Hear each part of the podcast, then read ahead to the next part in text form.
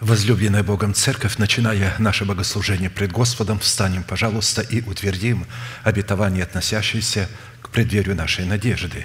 Да воцарится воскресение Христова в наших телах. Склоним наши головы в молитве. Дорогой Небесный Отец, во имя Иисуса Христа, мы благодарны имени Твоему Святому за вновь представленную привилегию – быть на месте всем, которое очертила десница Твоя для поклонения святому имени Твоему.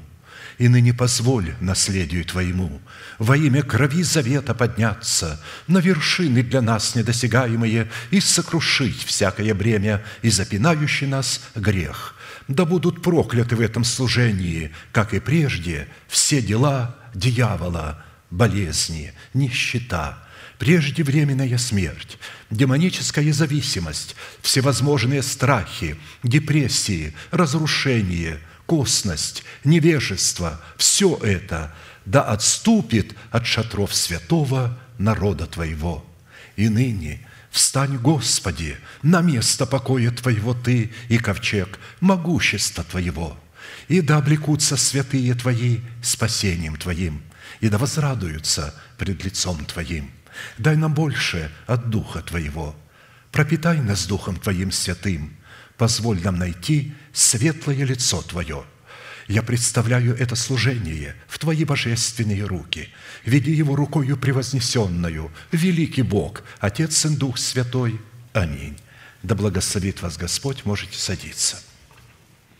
Евангелие Матфея, глава 5 стихи, 45-48 знакомое всем нам место, которое сохраняет в себе бездну неисследимого, сокровища Христова, которое Бог будет открывать всю вечность.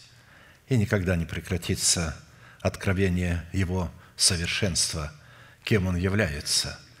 Итак, да будете нами Отца вашего Небесного – Ибо Он повелевает солнцу своему восходить над злыми и добрыми и посылает дождь на праведных и неправедных.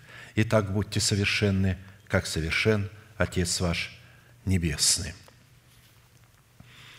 А посему проповедь, которую я хочу продолжить, так и называется «Призванные к совершенству».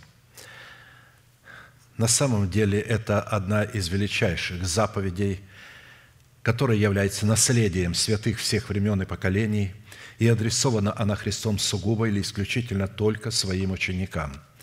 А посему люди, не признающие над собой власти человека, посланного Богом, к наследию этой заповеди никакого отношения еще никогда не имели и навряд ли уже когда-нибудь смогут иметь. То есть они не смогут постигнуть назначение и сути этой заповеди – для них это будет просто закрыто, оно будет вне их сердца, вне их разума, вне их ведения. Потому что человек, которого они избирают путем голосования, ну никак не может быть посланником Бога, имеющим в себе способность читать, то есть толковать Писание. Он не имеет в себе семени истины, чтобы передавать его.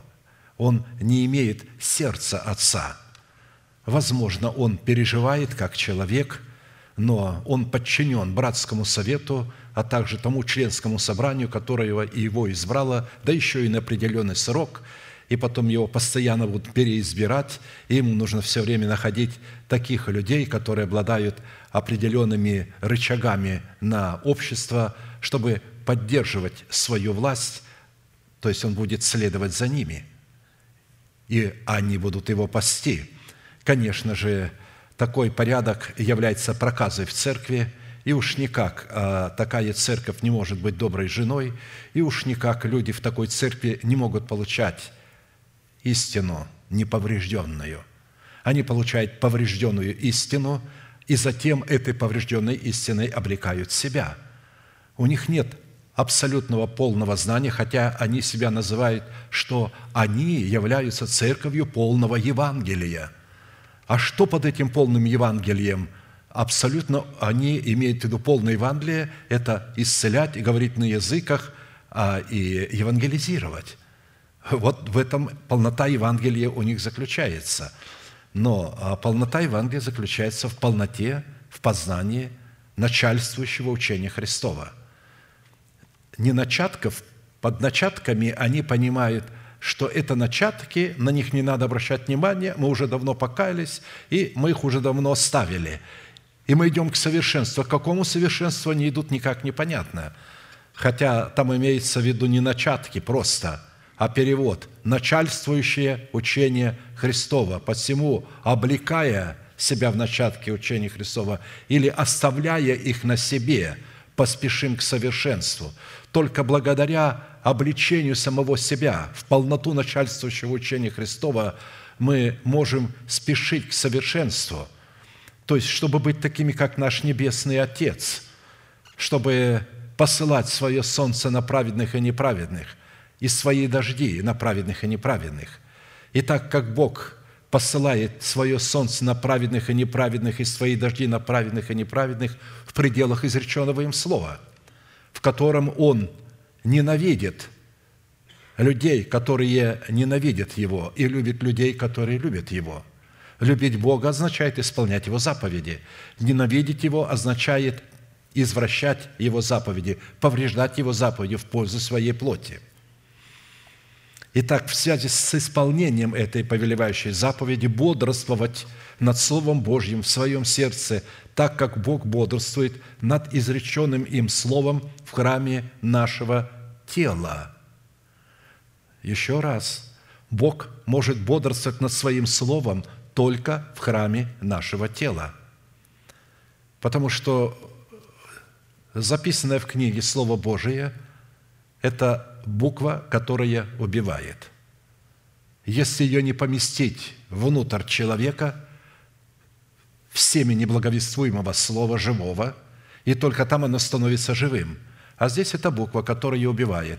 Поэтому множество а, колледжей, институтов богословских, которые исследуют это Писание своим умом, они только увеличивают гнев Божий на себя – и всякий, кто идет туда учиться, даже того не разумеет, что он уже вызывает на себя гнев Бога. Почему? Потому что он теперь будет пытаться своим интеллектом постигать мысли Бога, как будто бы его мысли равны мыслям Бога.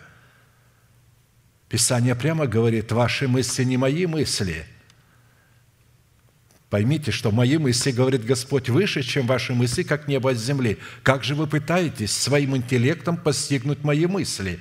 Здесь записаны мысли Бога. Это закрытая книга, и поэтому ее можно понять только через человека, которому Бог будет открывать это слово, через апостола – которого он облечет полномочиями своими, приготовит к этому, и он сможет читать под воздействием Святого Духа и передавать это слово э, церкви.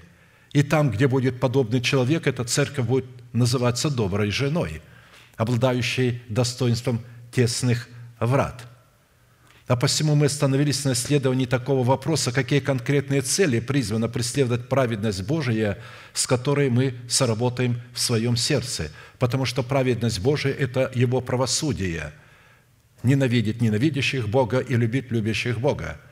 Сжигать своим солнцем ненавидящих Бога и топить своими дождями ненавидящих Бога. И давать дождь в меру и в свое время любящим Бога. И согревать их солнцем и давать жизнь этим солнцем, любящим Бога. Итак, мы остановились на том, что назначение праведности Божией в нашем сердце, принятой нами в разбитых скрижалях завета, в которых мы в смерти Господа Иисуса законом умерли для закона, чтобы в новых скрижалях завета, знаменующих собой воскресение Христова, получить оправдание, дабы жить для умершего за нас и воскресшего, чтобы таким путем обрести утверждение своего спасения в новых скрижалях завета, знаменующих собой воскресение Христова, чтобы дать Богу основание не прежним законом даровать нам обетование быть наследниками мира, но праведностью веры, подобно тому, как Он даровал сие обетование Аврааму или семени его до обрезания. Ибо не законом даровано Аврааму или семени его обетование быть наследником мира, но праведностью веры. Римлянам 4.13 «И поверил Авраам Богу, и он вменил ему это в праведность». А обрезание уже потом он получил после, как печать праведности. Печать ставится уже на готовый документ, утверждается. Должен быть документ праведности, должно быть праведное сердце перед Богом. И только тогда туда ставится печать. Бог обрезывает сердце человека с согласия самого человека. Человек участвует в этом обрезании. Бог не может обрезать сердце человека без самого человека, а человек не может обрезать своего сердца без Бога. Так что это совместная работа Бога и человека, чтобы обрезать его сердце. А посему в Писании часто есть такие места «и обрежу вас», а есть «обрежьте себя». То есть есть Бог обращается к человеку, а есть, где Он говорит «я сделаю». Есть роль Бога, есть роль человека. А посему завет мира в сердце воина молитвы – это результат послушания его веры, вере Божией в словах посланников Бога. И при этом напомню, что вера Божия – это информация, исходящая из благовествуемого слова, которое мы слышим. Вера от слышания – это информация, это не эмоция, это не чувство, это не то, что я чувствую, а это то, что я знаю. Мы знаем, что мы перешли из смерти в жизнь. Я знаю, в кого я уверовал. Я не чувствую, я знаю – Поэтому моя вера – это повиновение благовествуемому Слову Божию, которое является верой Божией. В этом и есть разница между верой Божией и моей верой. Вера Божия – это генералиссимус, а моя вера – это рядовой воин, который ожидает, когда генералиссимус пошлет его. «Господи, что скажешь мне? Куда пошлешь, туда пойду». Итак, по каким признакам следует испытывать самого себя на предмет владычества мира Божьего в нашем сердце, что идентифицирует нас как сынов Божьих, как святыню Бога. Испытывать свое сердце на предмет владычества мира Божьего в своем сердце – следует по способности быть миротворцем, что как раз и характеризует нас как сынов Божьих, как написано, блаженные или благословенные миротворцы, ибо они будут наречены сынами Божьими. Слово «блаженный» – это старославянское слово, означающее «благословен», «счастлив», «счастливый» и «благословенный». Это записано в Матфея 5, 9, а также записано у других евангелистов – Шесть признаков, по которым нам следует судить о своей причастности к сынам мира, уже были предметом нашего исследования, и мы остановились на исследовании седьмого признака. Это по способности облекать самого себя в святую или же в избирательную любовь Бога. Любовь Божия Агапи всегда избирательная, то есть святая. Святая – это то, что отделяет одно от другого. Она не любит всех подряд – она отделяет людей и любит только тех, кого она избирает из общего числа спасенных. Она не любит не только весь мир, она даже не любит всех спасенных. Она любит только избранное число из спасенных. Много званных, их много пришло, откликнулись для того, чтобы спастись, но не все захотели платить цену. Они говорят, ну, получаем даром, даром, Никто им не объяснил, что вы получаете даром семя, залог. Вы не получаете плод спасения. Бог никогда ничего не давал нам, никакого обетования, никакого благословения в плоде.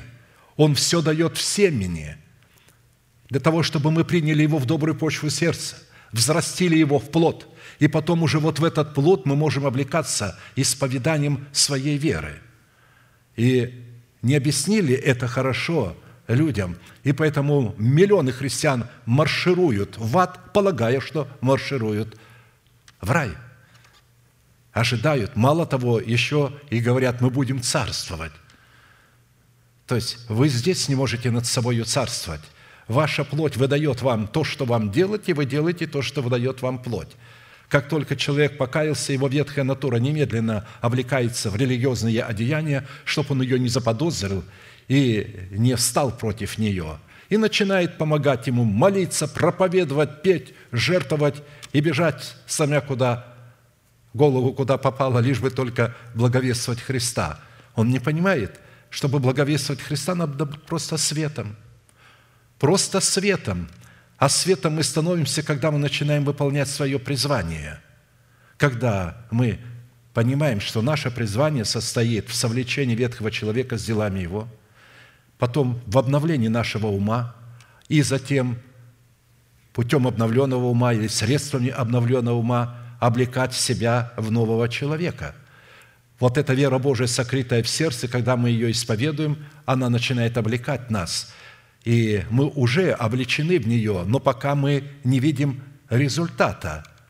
Но в небесах этот результат уже готов. Бог рассматривает нас совершенно в ином виде, не такие, какие мы есть. А ангелы Божьи тоже нас видят в этом виде, потому что они рассматривают не тело, которое мы сейчас ощущаем – они рассматривают слово веры, которым мы исповедуем и облекаем в себя. И в установленное Богом время, в преддверии которого мы находимся, наши тела во мгновение ока облекутся в нетление. А почему во мгновение ока? Да потому что они уже обличены.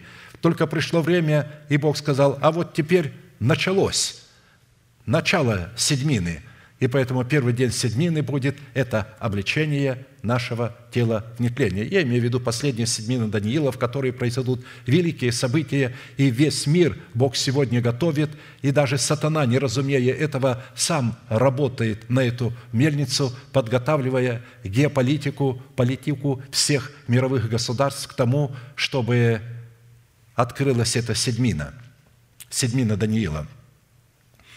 Итак, более же всего облекитесь в любовь, которая есть совокупность совершенства, и да владычествует в сердцах ваших мир Божий, которому вы и призваны в одном теле, и будьте дружелюбны».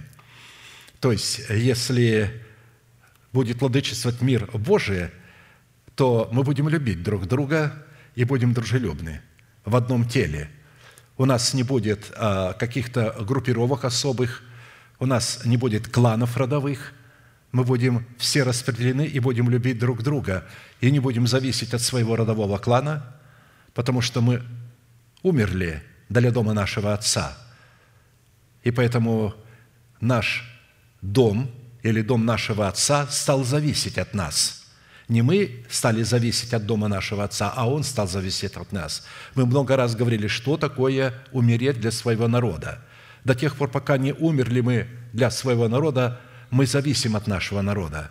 Как только мы умираем для нашего народа, он зависит от нас. Теперь спасение нашего народа в наших руках, он зависит от нас. Умерли для дома своего, теперь наш дом зависит от нас. Мы можем за него молиться, и Бог будет слушать наши молитвы. Умерли для своей души, душа стала зависеть от нас. Только теперь мы ее можем спасти. Теперь не мы от нее зависим, мы делаем то, что она хочет – а она делает то, что мы хотим. И таким образом мы спасаем свою душу. Итак, в Писании святая или же избирательная любовь Божия Агапи представлена в Писании Духом Святым в свете семи неземных достоинств или же составляющих, которые определяют сердце Небесного Отца, Его характер – через благовествуемое слово апостолов и пророков, которые по своей сути являются неизменными природными свойствами не только Небесного Отца, но и Сына Божия и Святого Духа, а также доброй жены и каждого из человеков, который имеет причастие к доброй жене, обладающей достоинством тесных врат. Это добродетель, рассудительность, воздержание, терпение, благочестие, вратолюбие, любовь.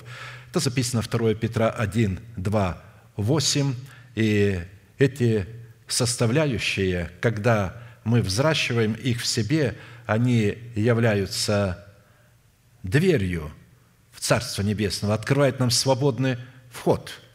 Именно эти составляющие делают нас причастниками божеского естества. Они слиты одно в одном, их нельзя рассматривать друг без друга – они обнаруживают себя в друг друге, поддерживают истинность друг друга и определяют собою и идентифицируют истинность друг друга. Итак, в определенном формате из семи имеющихся характеристик добродетелей, которые в своей совокупности определяют в нашем сердце благость Бога или же добро Бога, мы уже рассмотрели пять составляющих и остановились на шестой. Это призвание – показывать в братолюбии любовь Божию Агапе или же показывать в своей вере силу братолюбия, которая состоит в любви Божией Агапе. Наличие этой возвышенной и благородной составляющей в показании нашей веры братолюбия переводит нас из состояния вечной смерти в состояние вечной жизни. Мы знаем, что мы перешли из смерти в жизнь потому что любим братьев. Не любящий брата пребывает в смерти. Всякий ненавидящий брата своего есть человека-убийца. А вы знаете, что никакой человека-убийца не имеет жизни вечной в нем пребывающей. 1 Иоанна 3, 14, 15. Возможно, кто-то скажет, ну, я покаялся, я люблю братьев. Мы любим братьев. А что здесь под словом «братьев» имеется в виду? А что, сестер не надо любить? а только братьев надо любить. Дело в том, что под словом «братья» имеется в виду человек, который возрос в меру полного возраста Христова, стал мужем. Не имеет значения мужчина или женщина, ребенок или там оторковица, абсолютно здесь не имеет значения пол. Когда Писание обращается «братья святые», оно имеет не мужской и женский пол, а имеет в духе человека, возросшего в меру полного возраста Христова. То есть младенец во Христе Иисусе, он не может любить братьев. Почему не может? А, потому что а он не знает, как их любить. Он не знает, что такое добро и что такое зло. Он не может отличать Дух Святой, действие Святого Духа от действия Духа заблуждения. Не способен. Он колеблется и увлекается всяким ветром учения – Душевный человек, который уже выработал свое время, ему надо было оставить младенчество, он его не оставил. Он вошел в ступор в такой, где он теперь противится всему духовному, он его не понимает, не видит, не чувствует. Он не может любить братьев. Он любит только ему подобных, при условии, что этот подобный ему будет ему подчиняться. Если подобный ему душевный человек не подчиняется ему, он его не любит – этот душевный человек с контролирующим духом любит только тех, кто ему подчиняется. Он не понимает, что такое любовь, что любовь – это исполнение закона Божия. Любить братьев, любить своих ближних на основании закона Божия или же в пределах начальствующего учения Христова. Это не значит давать им то, что они хотят, а давать им то, что говорит Писание, и не больше, и не меньше – вы знаете, когда человек стареет, а он начинает требовать к себе особого почтения, я имею в виду душевные люди, как в церкви, так и в мире пожилые люди, они становятся детьми. Но только не такими детьми, которые могут слушать родителей. Они становятся капризными, подозрительными, требуют. Не нужно им потакать. Вы должны поступать с ними, как с маленькими детьми – и делать только то, что вы считаете нужным, а не то, что они у вас требуют. Вот это будет в пределах Священного Писания. А если вы будете потакать их желанием, это будет вне пределов Священного Писания. Но наша проповедь не об этом. Как и в предыдущих составляющих добродетель Бога в Его уникальной к нам благости, которую мы – призваны показывать в своей вере в семи составляющих, которые определяют характер Небесного Отца, свойства Его сердца. Нам необходимо было ответить на четыре классических вопроса. Что говорит Писание о силе братолюбия, которое мы призваны показывать в своей вере, в любви Божией и Агапе? Какое назначение призвано выполнять сила братолюбия, которое мы призваны показывать в своей вере? Какие условия необходимо выполнить, со своей стороны, чтобы получить силу показывать в своей вере братолюбие, потому что это будет сила Святого Духа. Нам необходимо принять Святого Духа, чтобы иметь силу братолюбия. И какие условия необходимо да, выполнять. И мы с вами, как знаем, уже рассмотрели эти три вопроса и остановились на вопросе четвертом, по каким признакам следует испытывать самого себя на предмет – показаний в своей вере силы братолюбия. Мы рассмотрели первые пять признаков этого четвертого вопроса, по которым следует судить, что мы показываем в своей вере силу братолюбия, и остановились на рассматривании шестого уникального признака. Это по способности не заботиться ни о чем, но всегда в молитве и прошении с благодарением открывать свои желания пред Богом. С благодарением, потому что они уже отвечены – во Христе Иисусе Бог уже ответил на все наши запросы и положил на наш счет лично во Христе Иисусе все то, что нам будет необходимо в этой земной жизни. С благодарением это значит снимать со счета, который положен на нас, то, что Бог хочет дать нам и хотел. Мы уже имеем это богатство. Вот почему нужно с благодарением открывать. И поэтому нет необходимости заботиться ни о чем, а в молитве и прошении, потому что Бог не может нам дать, если мы Его об этом не попросим с верою. А с верою это значит знать, что мы просим, что оно соответствует воле Божией и времени, о котором мы просим. Итак, филиппийцам послание апостола Павла 4, 5, 7 кротость ваша да будет известна всем человекам.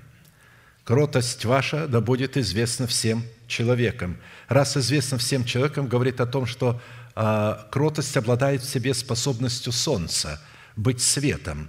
Если у нас нет кротости, мы не способны будем быть светом для этого мира и свечою в Доме Божием. Господь близко. Имеется в виду Господь близко, поэтому вы уже должны по времени обладать этой кротостью. И она должна быть известна всем человекам во Вселенной. Не заботьтесь ни о чем. Это говорится о том, что если ваша кротость известна всем человекам, то вы не будете заботиться ни о чем, но всегда в молитве и прошении с благодарением будете открывать свои желания пред Богом, потому что вы знаете, что вам необходимо, то есть то, что желает дать вам Бог сегодня. Вы будете знать, и вы будете исполнять желание Бога. И тогда мир Божий, который превыше всякого ума, соблюдет или же сохранит сердца ваши, помышления ваши во Христе Иисусе, потому что очень важно понимать, что какие мысли человека, таков и он. И если его помышления во Христе Иисусе, Бог сохранит их. А если они не во Христе Иисусе, то такого человека невозможно спасать – разве Бог даст ему покаяние перед смертью, и он будет спасен, как головня из огня? А иначе его невозможно спасти. Итак, в данном месте Писания характер плода Духа, обнаруживающий себя в свойстве кротости, посредством которой мы способны обуздывать свои уста, истиной, сокрытой в нашем сердце, противопоставлен характеру дел плоти, которая обнаруживает себя в свойстве непокорности истине или неверия истине – Дела плоти известны, они суть прелюбодеяние, блуд, нечистота, непотребство, идолослужение, волшебство, вражда, ссоры, зависть, гнев, распри, разногласия, соблазны, ереси, ненависть, убийство, пьянство, бесчинство и тому подобное. Речь идет о Церкви Божией, не о мире. Посмотрите, что в Церкви Божией на тот момент было. Она только начала свое э, существование – а в ней уже существовали вот такие люди, которые обладали вот такой характеристикой.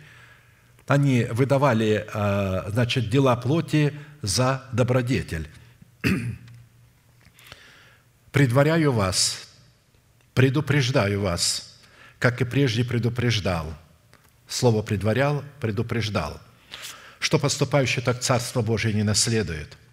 Плод же Духа – любовь, радость, мир, долготерпение, благость, милосердие, вера, кротость, воздержание. Кротость будет обнаруживать себя во всех свойствах. Точно так же любовь и радость будет обнаруживать в себе и будет иметь в себе кротость. Мы сейчас говорим об отдельном свойстве кротости. И Писание говорит, если у нас вот такой плод Духа есть, то на таковых нет закона. Но те, которые христовые – распяли плоть со страстями и похотями. Если они Христовые, то не распяли плоть со, со страстями и похотями, и тогда плоть не может претендовать на них. Не может а, а, распятая на кресте плоть, ветхая, претендовать на владычество над телом, потому что ее распяли на кресте. Быть распятым на кресте – это испытывать на себе гнев Божий – и мы в свое время призывали гнев Божий на свою ветхую натуру. Но тогда приходит гнев Божий, и Бог помещает нас в смерть Господа Иисуса. А ветхая натура остается снаружи. Бог вынимает ее, и она остается снаружи и подвергается гневу Божию, а мы сохраняемся в смерти Господа. Бог не будет сохранять в смерти Иисуса ветхую натуру. Ветхая натура остается в лице погибающего народа великим потопом – это образ. Ковчег – это образ Христа. Снаружи, а, значит, гнев Божий в водах обрушивается на Христа, потому что Он взял на себя наш грех и поместил нас в себя.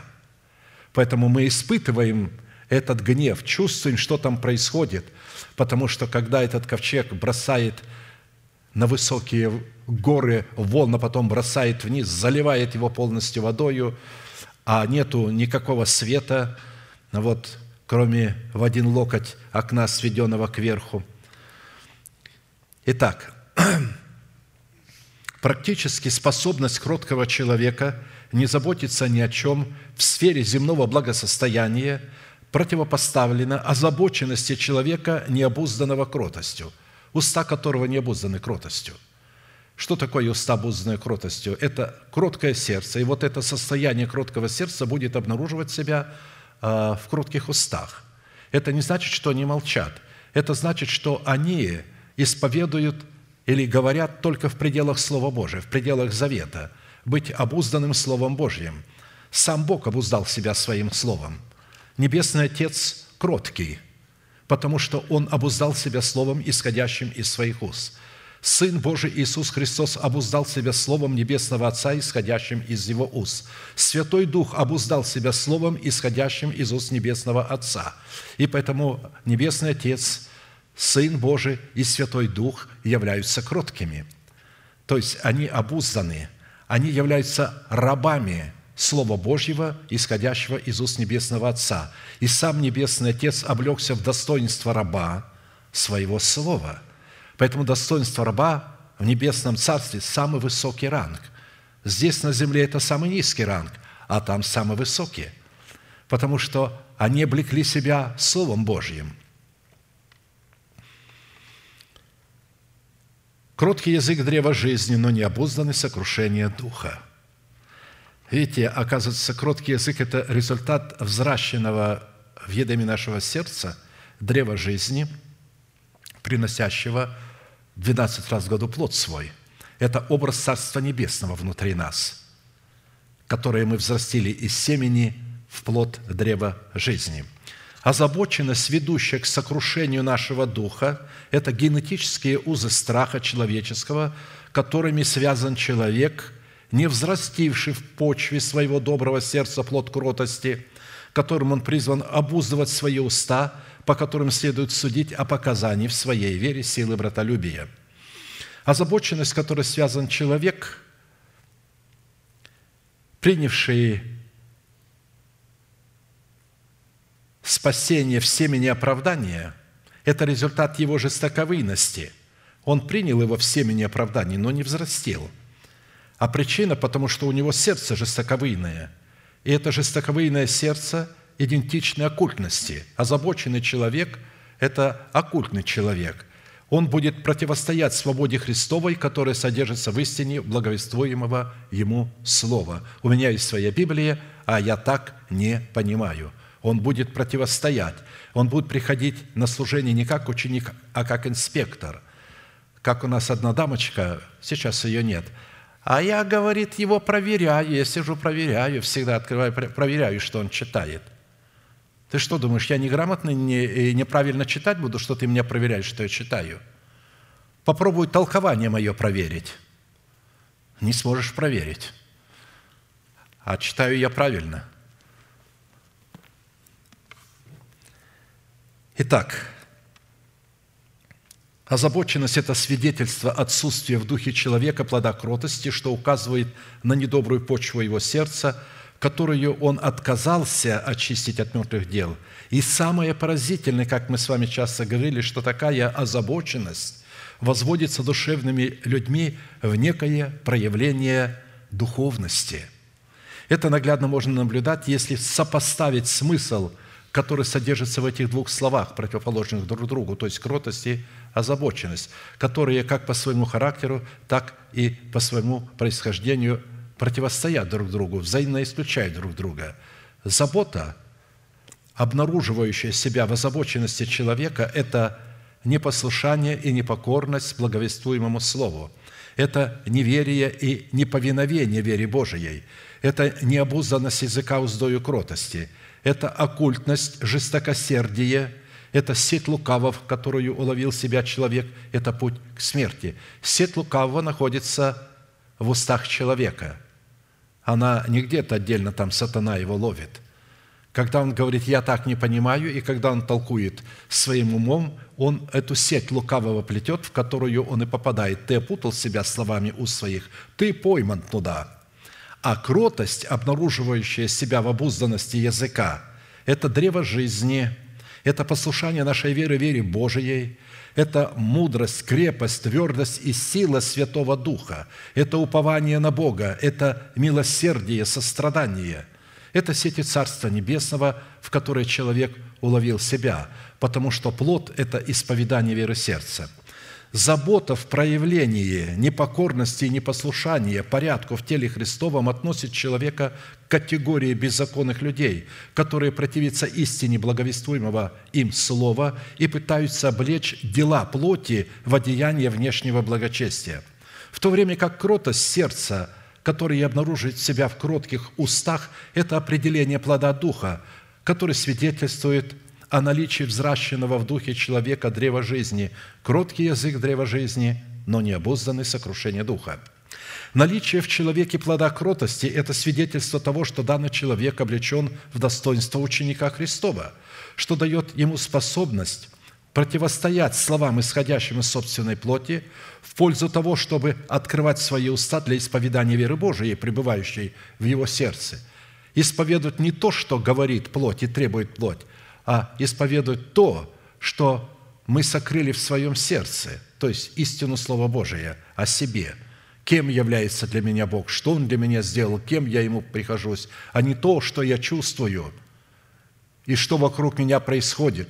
Я не исповедую те обстоятельства, которые окружают меня. Я не исповедую те болезни, которыми я обложен. Иов был обложен болезнями, а исповедовал, я, говорит, не уступлю моей праведности никому – доколе жив. Я верю, что Искупитель мой жив, и Он в последний день восставит распадающуюся кожу мою сию. И никто другой, я моими очами узрю это в плоти моей. Вот так мы должны исповедовать обетование, которое мы приняли, что мы своими очами, не кто-то другой, увидим наше нетленное тело.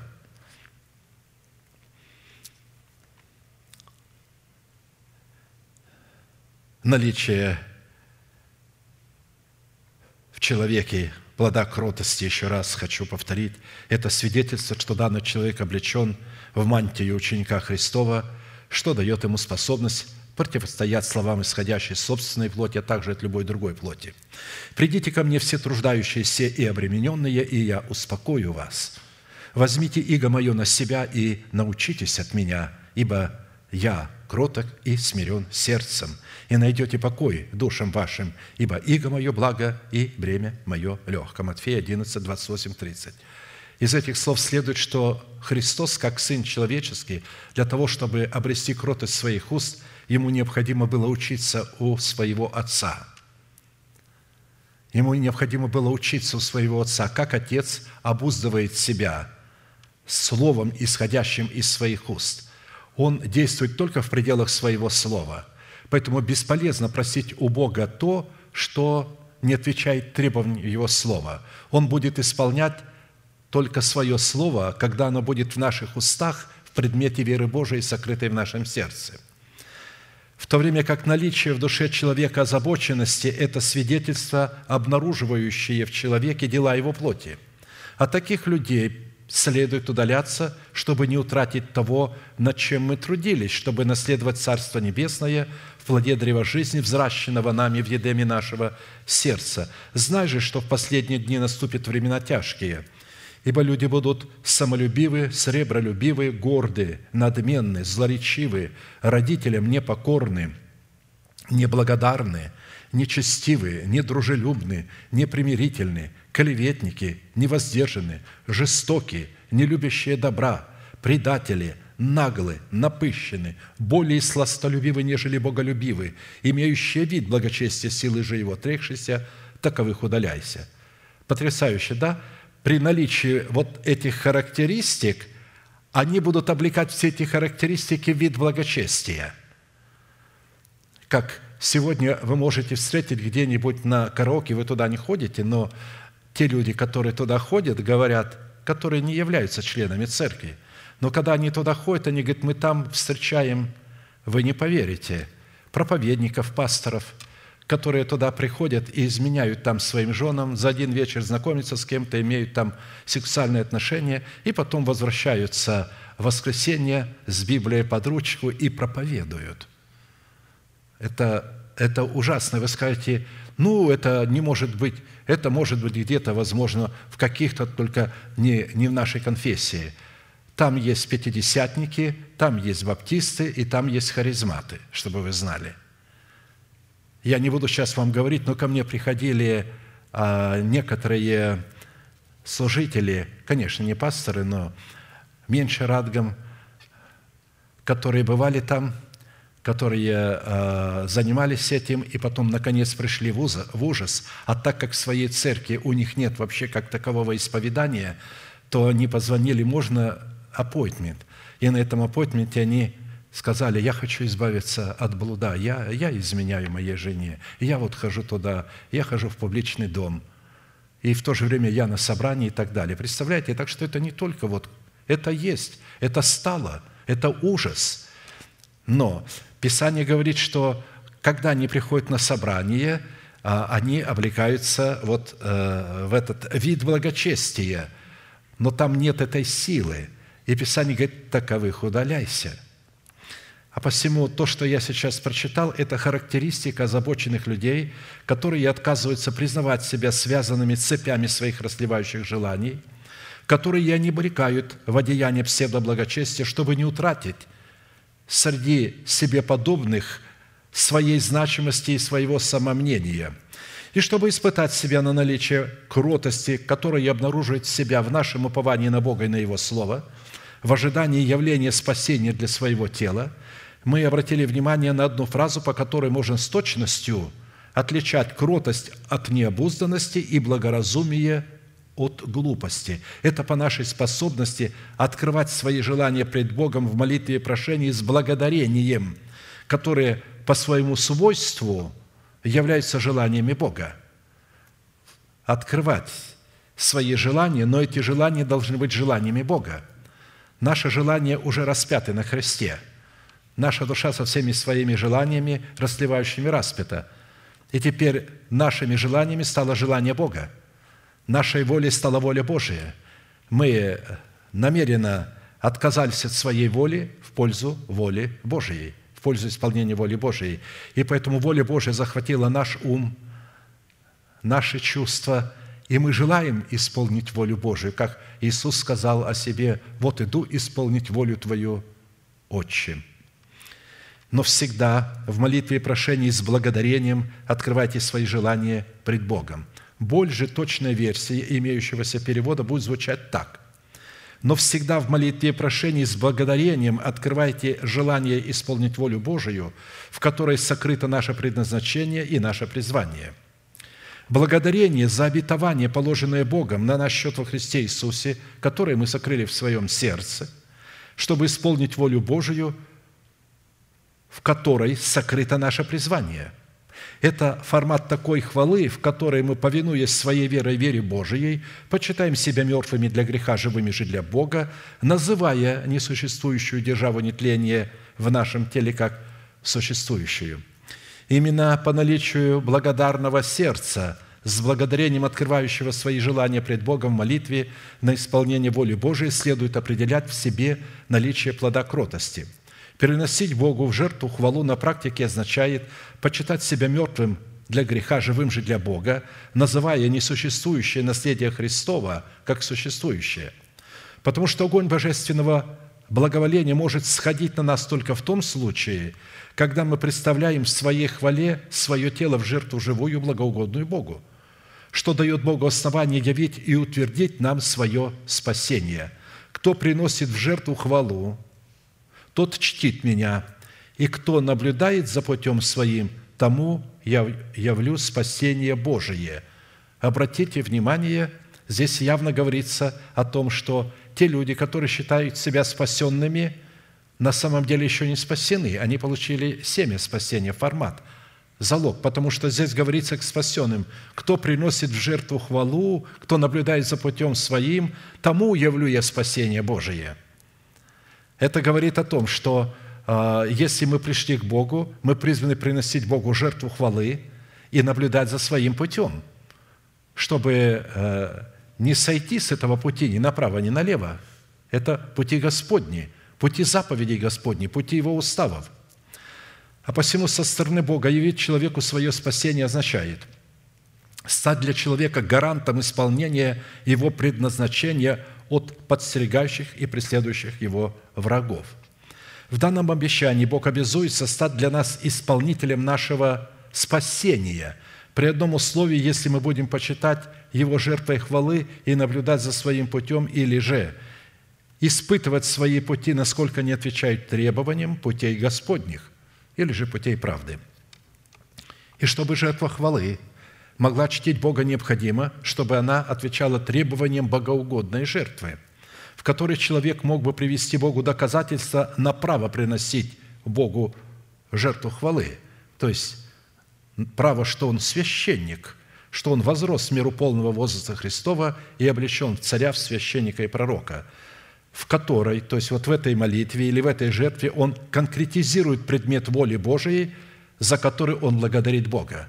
Он конкретизирует то, за что он просит, то есть волю Божию, и благодарит Бога за то, что Бог положил на его счет ответ на это прошение – противном случае, как это, впрочем, зачастую бывает, так называемая жертва хвалы, вместо того, чтобы выразить почтение Богу и таким образом активизировать по отношению к себе милость Бога в Его благоволении, человек будет, как всегда, выражать непокорность Богу и Его Слову. Возможно, он будет выражать волю Божию своими устами, но если эта воля Божия не взращена из семени в плод – и не исповедуется как плод Его Духа, то Бог будет воспринимать это как праздные слова, как оскорбление в свой адрес. Какое право человек имеет говорить то, чем он не является на самом деле? Он будет говорить, но он не является тем, он не является, он не имеет права входить вообще в присутствие Бога. Учитывая важность дисциплины хвалы, которая номинальным христианством возведена сегодня в ранг прославления, которые оторваны от так называемого ими формата поклонения, в котором отсутствует элемент святости, обусловленный принесением самого себя в жертву. Мы с вами уже говорили, что прославление не может быть оторванным от поклонения и поклонение от прославления. Не существует песен прославления отдельно и песен поклонения – они существуют только в воспаленном больном мозге и больше нигде. Поэтому такая хвала по пророчествам Исаии не воспринимается Богом, а потому, чтобы не горчать Бога своей хвалою, нам необходимо было вспомнить, а именно в определенном формате – чем является хвала сама по себе, как ее возносить.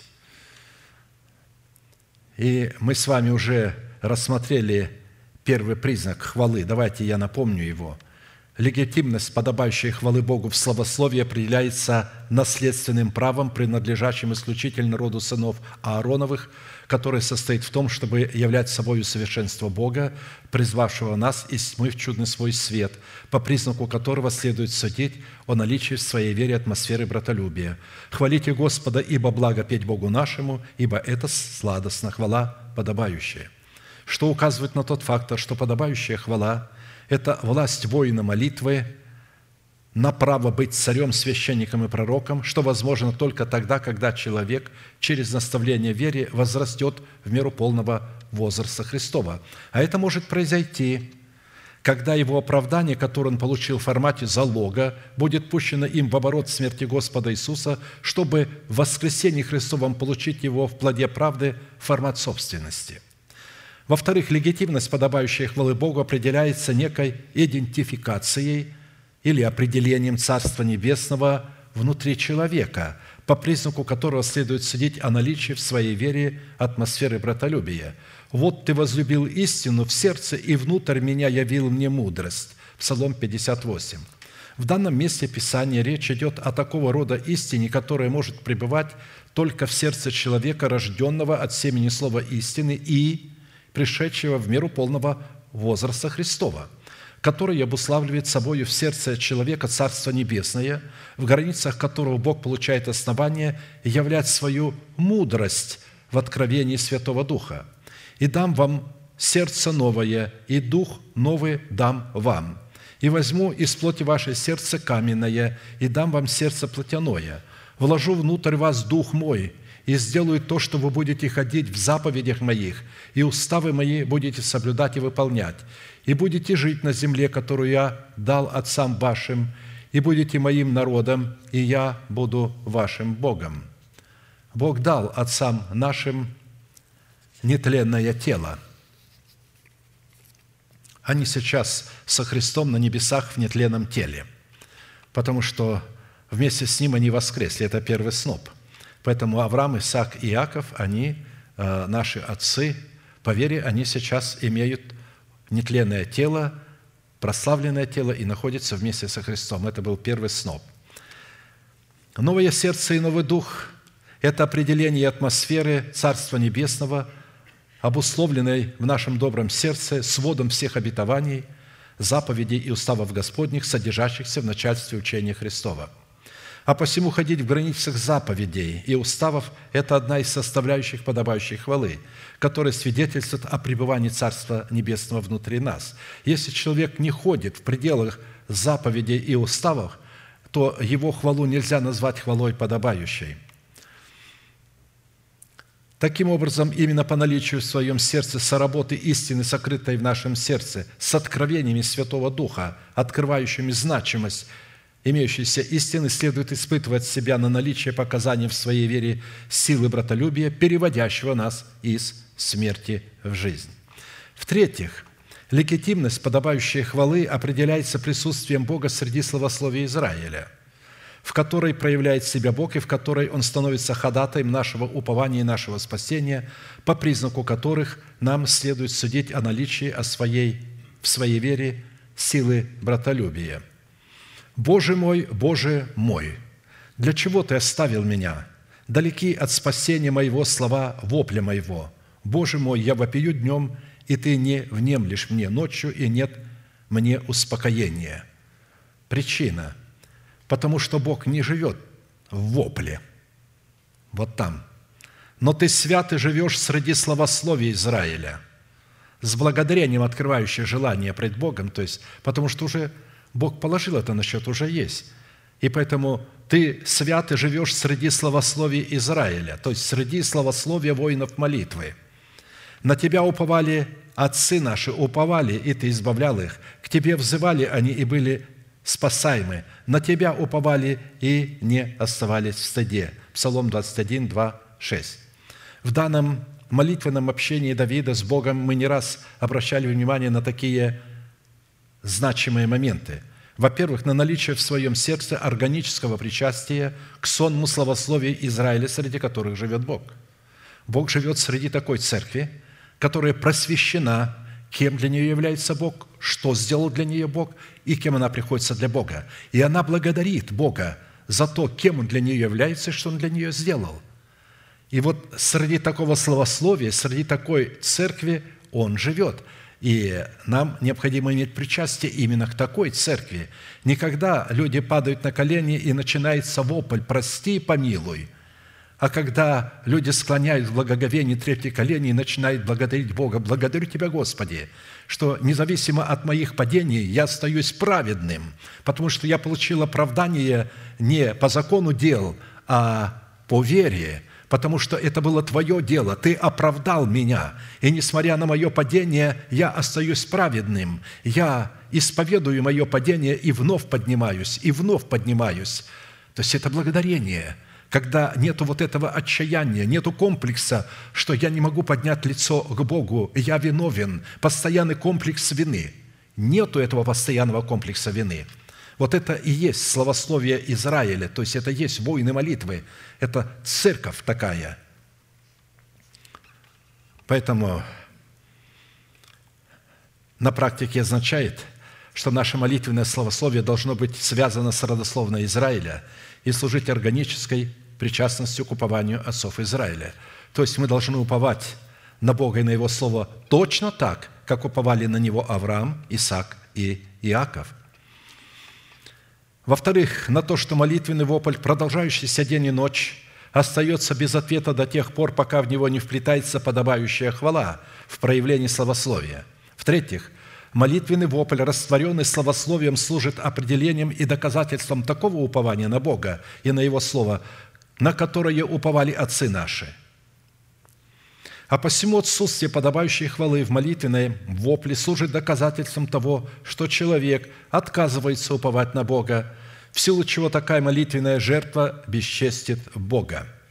Вот почему подобного рода молитвы никогда не будут услышаны Богом, потому что в этих молитвах отсутствует причастность к словословиям Израиля.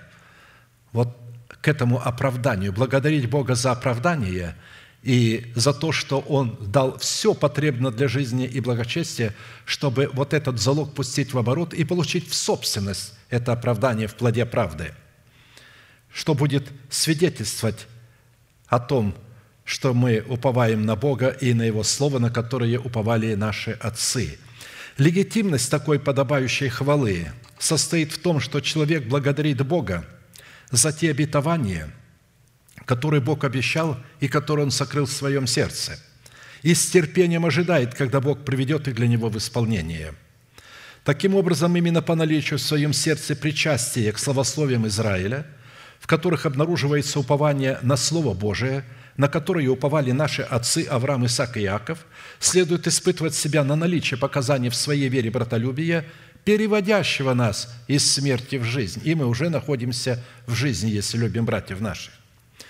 В-четвертых, легитимность подобающей хвалы определяется наблюдением за ногою своею, когда мы идем в Дом Божий для совместного поклонения Богу, по признаку которого следует судить о наличии в своей вере атмосферы братолюбия. Это постоянно высвечивается на наших стендах. «Наблюдай за ногою твоею, когда идешь в Дом Божий, и будь готов более к слушанию». Слово «слышать» – это слышать просто, а слушать – это повиноваться услышанному, слушание, послушание.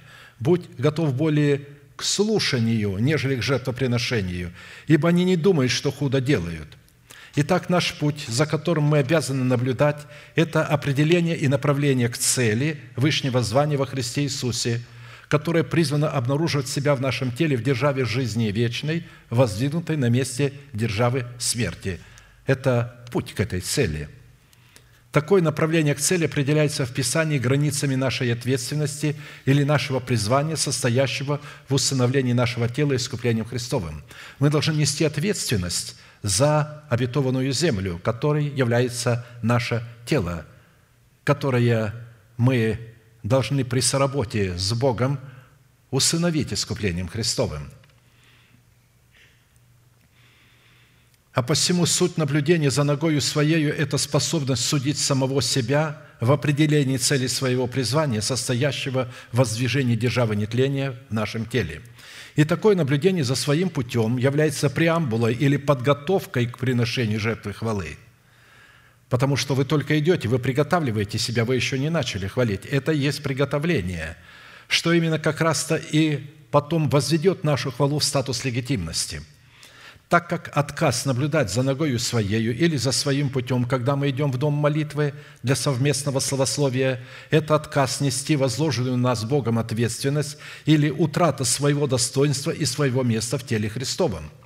В Писании одна из составляющей нашей праведности состоит в исполнении своего призвания, которое выражает себя в сохранении своего достоинства, которое определяется местом собрания святых – на которое поставил нас Бог, с позиции которого мы могли бы совлекать себя ветхого человека с делами его, чтобы обновить свое мышление духом своего ума, и затем силою обновленного ума начать процесс обличения своего тела в нетление в лице нашего нового человека – в то время как одной из составляющих нечестия является оставление своего собрания или же отказ исполнять свою роль в показании своей веры в силе братолюбия, переводящего нас из состояния вечной смерти в состояние жизни вечной. Когда человек по своему произволу оставляет свое место, на котором он мог бы исполнять свое призвание в показании своей веры братолюбия – жертва хвалы, которую он приносит Богу, обретет не благоволение Бога, а вызовет его гнев. Так как, исходя из констатации Писания, только праведным, которые творят правду в том, что наблюдают за своим путем или держатся и сохраняют свое место в теле Христовом, прилично хвалить и славословить Господа и таким образом показывать в своей вере силу братолюбия. Радуйтесь, праведные о Господе, правым прилично славословить. В данном стихе слово «приличный» означает правовой, подобающий, достойный, подходящий, прекрасный.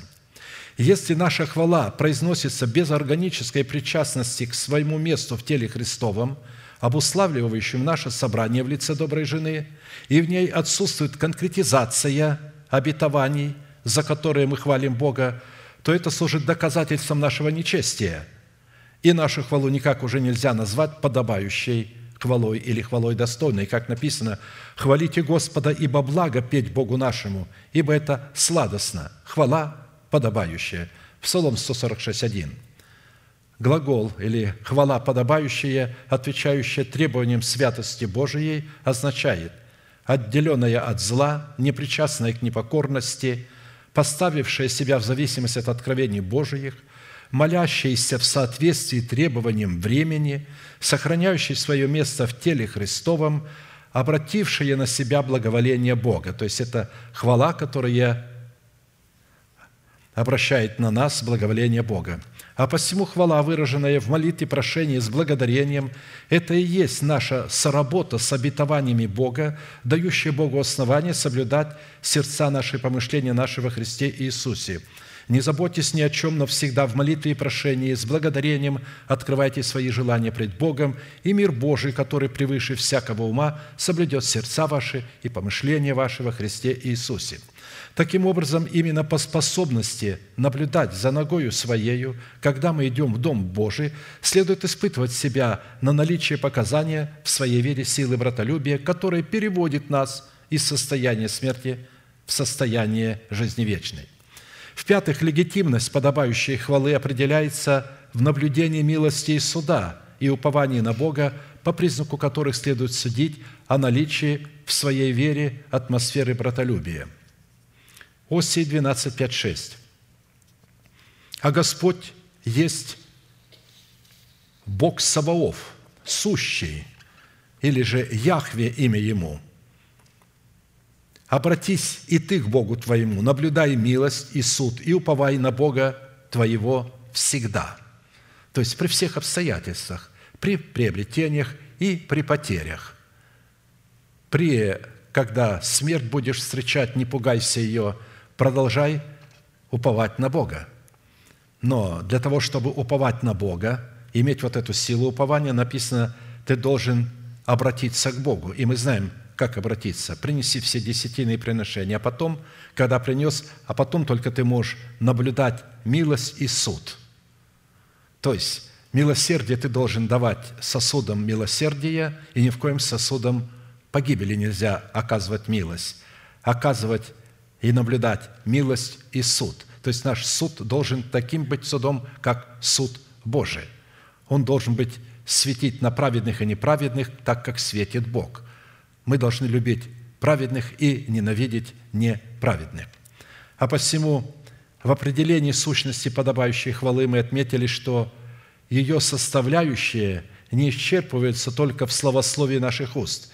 И если мы в словословии Бога, но в то же самое время не наблюдаем милости и суда и не уповаем на Бога, нашу хвалу никак нельзя назвать хвалой подобающей. Можно петь и прославлять Бога, но если там нет вот этих составляющих, что вы обратились к Богу, то есть повернулись к Нему лицом, стали с радостью чтить Его десятинами и приношениями, стали благословлять сосуды милосердия и удаляться от сосудов проклятия, стали представителями суда писаного и стали изрекать Божий суд на нечестивых и беззаконных людей и уповать на Бога своего всегда, что Он сохранит вас и исполнит то, что Он клялся вам, то это и будет тогда хвалой подобающей. На иврите подобающая хвала в действии глагола «наблюдать» по отношению милости и суду означает хранить себя от идолов, чтобы дать Богу основание явить нам свою милость и свой суд – Именно по способности обращаться к Богу, чтобы наблюдать милость и суд и уповать на Бога, следует испытывать себя на наличие показаний в своей вере силы братолюбия, переводящего нас из смерти в жизнь. То есть именно по способности обращаться к Богу. Я а, благодарю Бога за вас всех – что мы все вместе с радостью чтим Бога десятинными приношениями, и это является доказательством того, что мы вращены к Богу лицом, и что мы можем соблюдать милость и суд. В-шестых, легитимность подобающей хвалы в причастии к словословиям Израиля определяется в утверждении Святым Духом силы, в которую мы облеклись по дару благодати Божией, в формате плода правды, по признаку которой следует судить о наличии в своей вере силы братолюбия, переводящего нас из смерти в жизнь. Бог твой предназначил тебе силу. Утверди, Боже, то, что ты соделал для нас. Видите, Бог твой предназначил тебе силу. Вы знаете о том, что Бог предназначил, положил на ваш счет. Но если а, мы не утвердим это своими устами, оно не станет нашим достоянием. Зная это, человек Божий говорит, утверди, Боже, то, что Ты соделал для нас – то есть Бог дает спасение, но мы должны просить, Господи, утверди Твое спасение. А как Бог утвердит свое спасение? Он даст нам способность устроить себя в Дом Божий.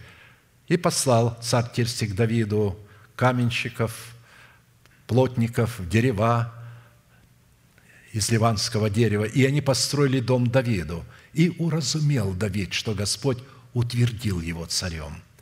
Вот когда мы поймем, что мы имеем все для жизни и благочестия, что мы получили такую истину, посредством которой мы можем себя в Дом Божий устроить, и чтобы в этом Доме Божьем были все сосуды Дома Божия и все предметы, относящиеся к Дому Божьему.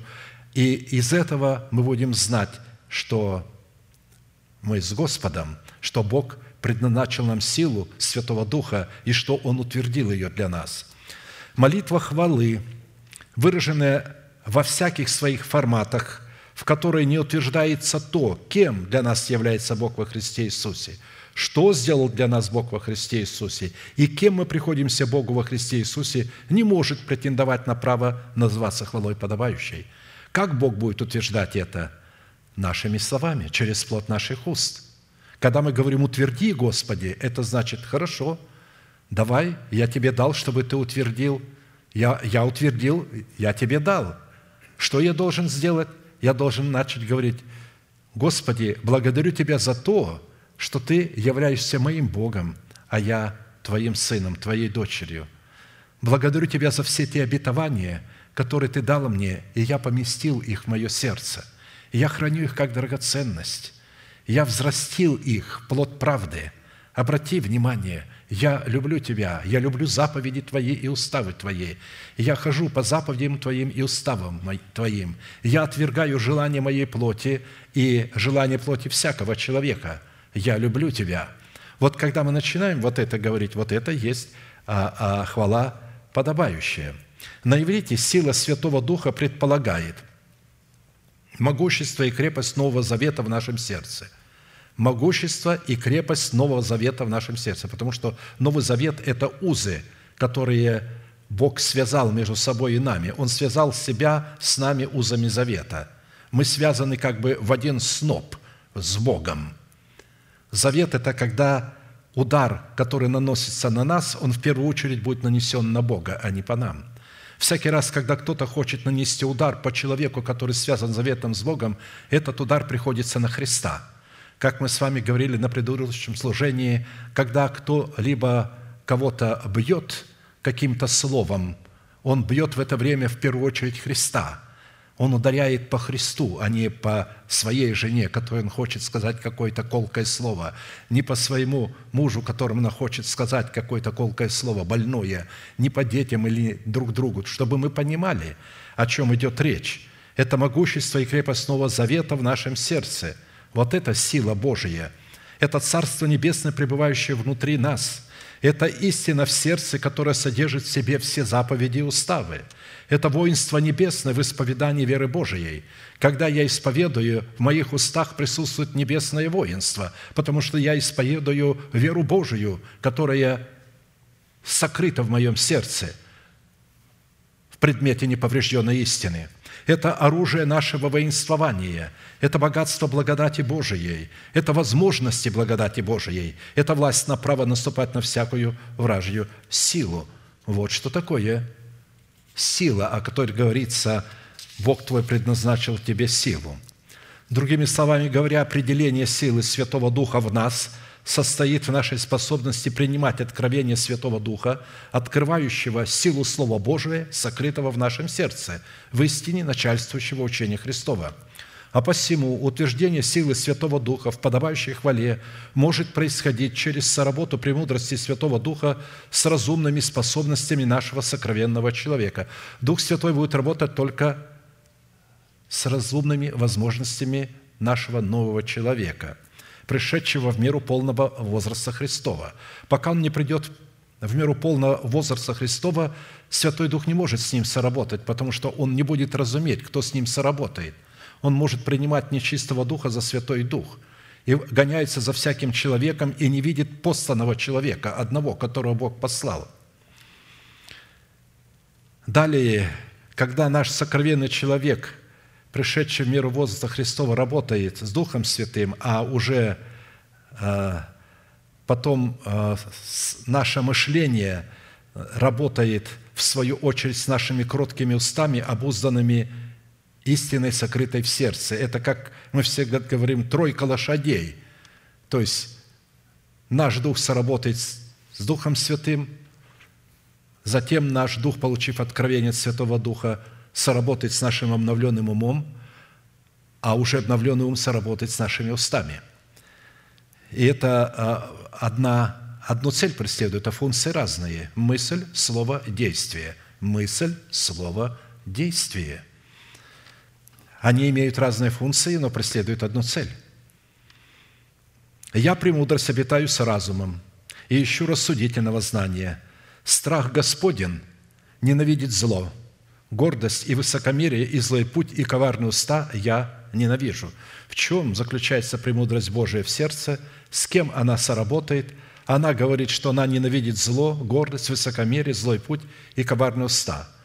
Посмотрите, что она говорит. «У меня совет и правда – я разум, у меня сила. Мною цари царствуют, и повелители узаконяют правду. Мною начальствуют начальники, и вельможи, и все судьи земли». Разумеется, э, речь идет о нас с вами, не о каких-то царях. Речь же не идет сейчас о Байдене, о Си о Путине – не идет речь об этих царях, об Ардагане. Речь идет о царе, который царствует над своим телом. Писание называет его вельможи, дух вельможи, дух благородства. Он начальствует. Он начальствует в границах своей ответственности и судит в границах своей ответственности судом Божьим, в пределах. Поэтому говорит, любящих меня я люблю, и ищущие меня найдут меня – богатство и слава у меня, сокровища непогибающие и правда. Плоды мои лучше золота и золота самого чистого, и польза от меня больше, нежели от отборного серебра». То есть уже по этим только смыслам, что вот с кем она соработает, явно, что она не может соработать с земными царями. «Я хожу по пути правды, по стезям правосудия, чтобы доставлять любящим меня существенное благо, и сокровищницы их я наполняю». Господь имел меня началом пути своего, прежде созданий своих. Искренне от века я помазана, от начала прежде бытия земли. То есть я помазана прежде, чем была создана земля. Я родилась, когда еще не существовали бездны. когда еще не было источников, обильных водою. Я родилась прежде, нежели водружены были горы, прежде холмов, когда еще Он не сотворил ни земли, ни полей, ни начальных пылинок вселенной. Когда Он уготовлял небеса, я была там. Когда Он проводил круговую черту по лицу бездны, когда утверждал вверху облака, когда укреплял источники бездны, когда давал морю устав. Представьте себе, мы говорим сейчас о том, что с нами происходит. Это все в нас. Речь не идет о земле, на которой мы живем. Речь идет о нашем теле, которое Бог сделал своим домом. Что это все у нас. У нас есть небеса, земля, когда Он утверждал вверху облака, когда укреплял источники бездны, когда давал морю устав, чтобы воды не приступали пределов Его, чтобы наша эмоциональная сфера не приступала пределов. Полагал основание земли. Тогда я была при нем художницей и была радостью всякий день, веселясь пред лицом Его во все время, веселясь на земном кругу Его. И радость моя была с сынами человеческими».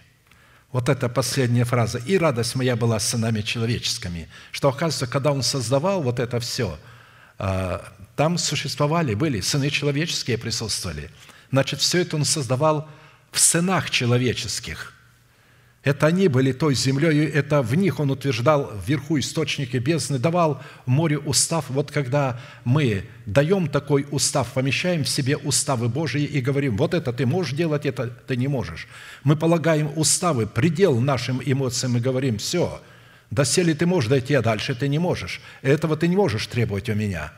Это предел надменным волнам твоим – нам следует твердо знать, что сила Святого Духа предназначена для нас с одной единственной целью, чтобы мы пошли и завладели землею нашего тела, которую Бог с клятвою обещал отцам нашим, Аврааму, Исаку и Иакову. Все заповеди, которые я заповедую вам сегодня, старайтесь исполнять, дабы вы были живы и размножились, и пошли завладели землею, которую с клятвою обещал Господь отцам вашим – и помни весь путь, которым вел тебя Господь Бог твой по пустыне, вот уже сорок лет, чтобы смирить тебя. То есть по пустыне освящения. В освящении, он говорит, чтобы смирить тебя. Но на самом деле мы смиряем себя. Бог создает нам условия в освящении, чтобы испытать тебя и узнать, что в сердце твоем. Будешь ли хранить заповеди Его или нет – он смирял тебя, томил тебя голодом и питал тебя манною, которую не знал ты и не знали отцы твои, дабы показать тебе, что не одним хлебом живет человек, но всяким словом, исходящим из уст Господа, живет человек. Одежда твоя не ветшала на тебе, и нога твоя не пухла. Вот уже сорок лет. И знай в сердце твоем, что Господь Бог твой учит тебя, как человек учит сына своего. Итак, храни заповеди Господа Бога твоего, ходя путями Его и боясь Его. Ибо Господь Бог твой ведет тебя в землю добрую, в землю, где потоки вод, источники и озера выходят из долин и гор, в землю, где пшеница, ячмень, виноградные лозы, смоковницы и гранатовые деревья, в землю, где масличные деревья и мед, в землю, в которой без скудости будешь есть хлеб твой и ни в чем не будешь иметь недостатка, в землю, в которой камни железа и из гор которой будешь высекать медь. И когда будешь есть и насыщаться, тогда благословляй Господа Бога твоего за добрую землю, которую Он дал тебе.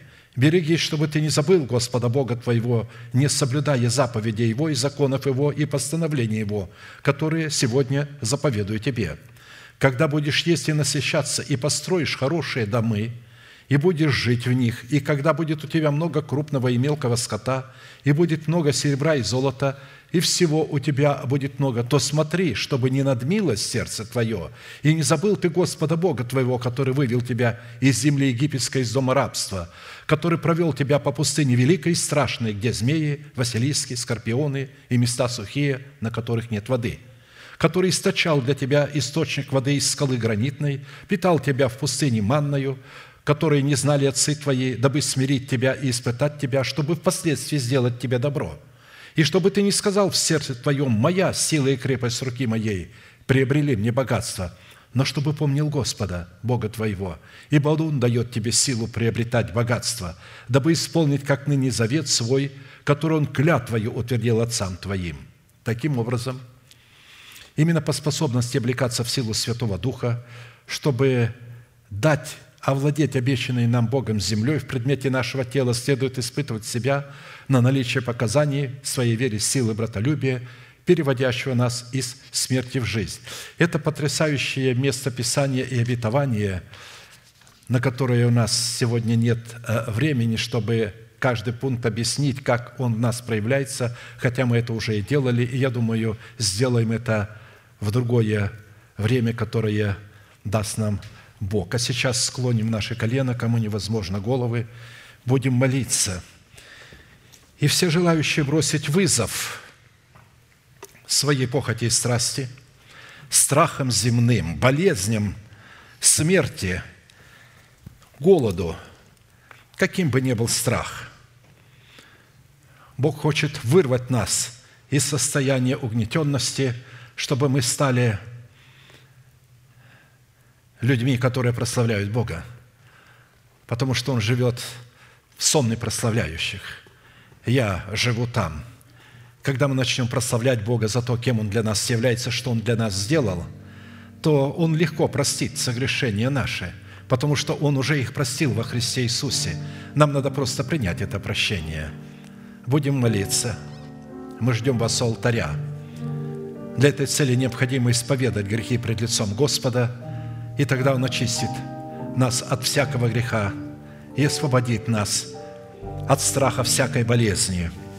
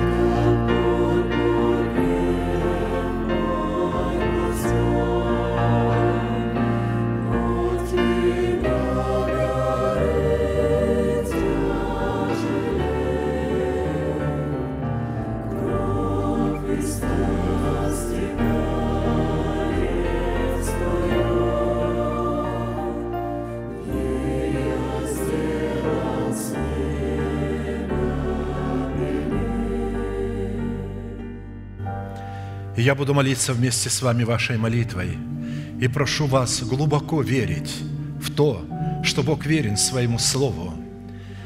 Независимо от того, что вы чувствуете, Бог выполняет свое Слово. И так как вы осознали свой грех и вышли сюда для того, чтобы Господь поднял вас вновь и вновь, то прямо сейчас глаза ваши закрыты. Это элемент тайной комнаты, в которой будет действовать Бог – руки подняты к Богу. Это элемент, что ваши руки без гнева и сомнения. Молитесь со мной, Небесный Отец, во имя Иисуса Христа. Я прихожу к Тебе вновь и вновь, раскрываю мое сердце, мои уста говорят от моего сердца. Я верю в Твое Слово, которое сокрыл в моем сердце. Я люблю Тебя – несмотря на то, что падаю, я продолжаю любить Тебя.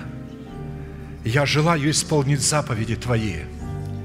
Я верю в силу, которую Ты дал мне.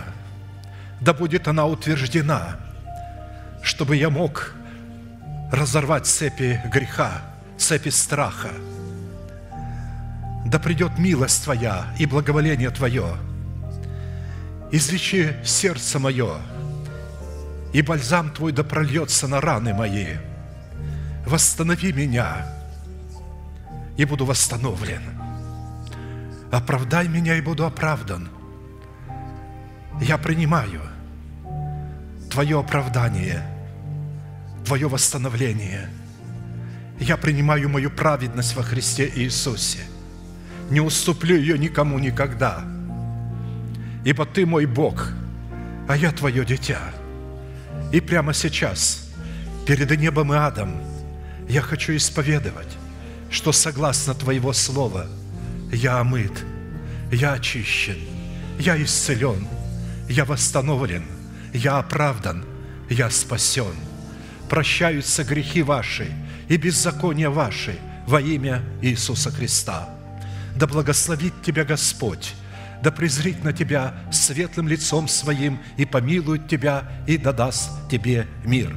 Да падут вокруг тебя тысячи и десятки тысяч одесную тебя, а к тебе не приблизятся.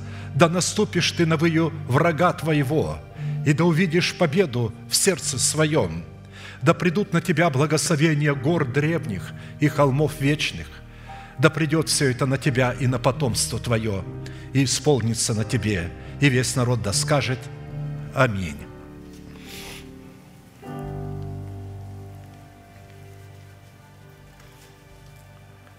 Благословен Господь, живущий среди словословий Израиля, среди словословий воинов молитвы, которые позволили Богу взрастить их в меру полного возраста Христова, чтобы они могли облечься в достоинство царей, священников и пророков и быть ходатаями за усыновление своего тела искуплением Христовым, и быть светом Христовым – представляющим Его солнце, и быть Его облаками, наполненными Его водою, изливающими воду по Его повелению, одним благоволение, а другим для наказания. Заключим наше богослужение неизменной манифестацией – могущему же соблюсти нас от падения и поставить пред славою Своею непорочными в радости, единому, премудрому Богу, Спасителю нашему, через Иисуса Христа, Господа нашего, слава и величие, сила и власть, прежде всех веков, ныне и во все веки. Аминь. Служение наше